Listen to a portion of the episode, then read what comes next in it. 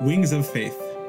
I'm your host, Rabbi Yosef Tropper, and I invite you to join me as we go through powerful life lessons from Shar HaBitachon based on the shiurim of Rav Usher Zelig Rubenstein, Zecher Tzadik Levracha. Wings of Faith, Episode 54.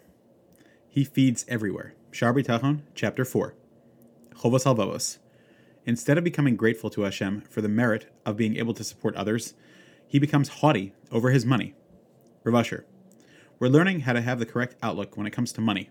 I want to share with you a story of Rav Shmuel Hanagid, 993 through 1036, who was the treasurer of the Sultan in Constantinople, Turkey, 800 years ago. It was a Muslim country with all Muslim ministers except for one Jew. They were all jealous of him and the royal treasury that he ran. They went to the Sultan and said, How could you trust a Jew with your money? Don't you know how dishonest and sly Jews are? The Sultan knew that the only person he could trust was this Jew, and so he pushed them off. They continued their accusations and pushed him to finally agree to conduct an investigation. The Sultan approached Shmuel Hanagid to conduct his mock investigation.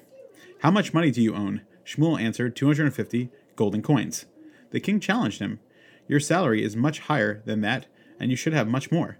Shmuel replied, Your Majesty asked me how much money I own. It is true that in my vault at home I have much more, but that is not really mine. It can be taken away from me at any second, by your Majesty, by my death, or by illness. I have, however, given away 250 golden coins to charity. The only money that I consider mine is that which I gave to charity. That's mine forever. No one can ever take away that merit from me. The Sultan was convinced that Shmuel Hanagid was the one to trust, and the other officers had nothing with which to respond. This entire story is actually an explicit Gemara in Bava Basra with different people on 11a, which says that Munbaz HaMelech emptied out all his royal treasuries, gave it all to charity, and said, Now I have acquired it as mine. I've shared this story, but want to do so in more detail. Across the street from our yeshiva lives a man named Rav Meir Orlansky who runs a kollel. His grandfather, Rav Yitzhak Orlansky, a great Baal Bitachon, served as sandik at my son's Moshe bris. He was involved in the following story.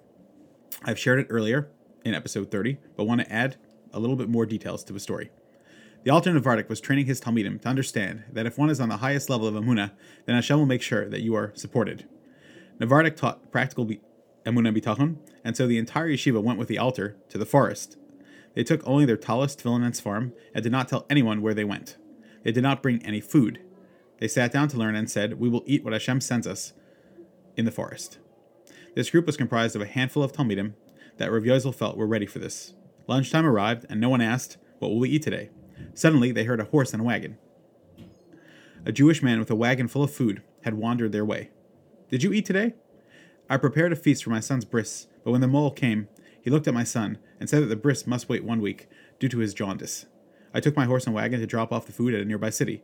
The horse wouldn't follow directions and dragged me into the forest. Do you want to join me for a meal? The students saw how Hashem had sent them provisions. As they were eating, the man looked around and asked, Hey, what are you doing out here in the forest without food? They told him that they were there to realize that Hashem is the Zan U'Mefarnes, the one who feeds us, and is not limited by where we are located or by our efforts. The wagon driver got upset and said, What are you talking about? If not for the fact that I was supposed to have a bris and that it got postponed and my horse didn't cooperate and I ended up here and out of the kindness of my heart decided to share with you, you'd, you would have all starved to death. What are you talking about that Hashem is Zan U'Mefarnes, sustainer of all? When he saw the miracle in front of his own eyes, he still thought that he was the one that had provided, but the Navardik Talmidim had seen and appreciated the miracle. There is one little anecdote that completes the story. Rav saw his Talmidim eating with gusto and they said, Wow, Hashem really supports us. But he, he himself did not eat. How can I eat? You see the Kadosh Baruch Hu reveal to you in action, and you have an appetite to eat. He was on a higher level. He was also later upset to hear the negative words expressed by the wagon driver who refused to acknowledge Hashem and thus did not partake as well. Rav Yitzhak Orlansky was there in the forest as part of that group, and he told over this story. The wagon driver had the perspective that many ignorant people have. They see with their own eyes that Hashem provides parnasa, and yet still maintain that they earn a living themselves without Hashem as the source. I share with you some nice stories that teach a powerful lesson. I'm certainly not telling you to go out to the forest, but I'm sharing with you that if you stay in kollel, which is much less of a miracle, you will be fed and taken care of. I'm sharing with you that if you work, keep your focus on Hashem and know that He is the only provider. Thank you for joining me in that excerpt from Wings of Faith, a full elucidation of Shar Bitachon, spiced with powerful lessons and stories that bring Bitachon to life, based on the Shiurim of Rav Usher Zelig Rubenstein Zatzal. Learn more and purchase at laveerez.com.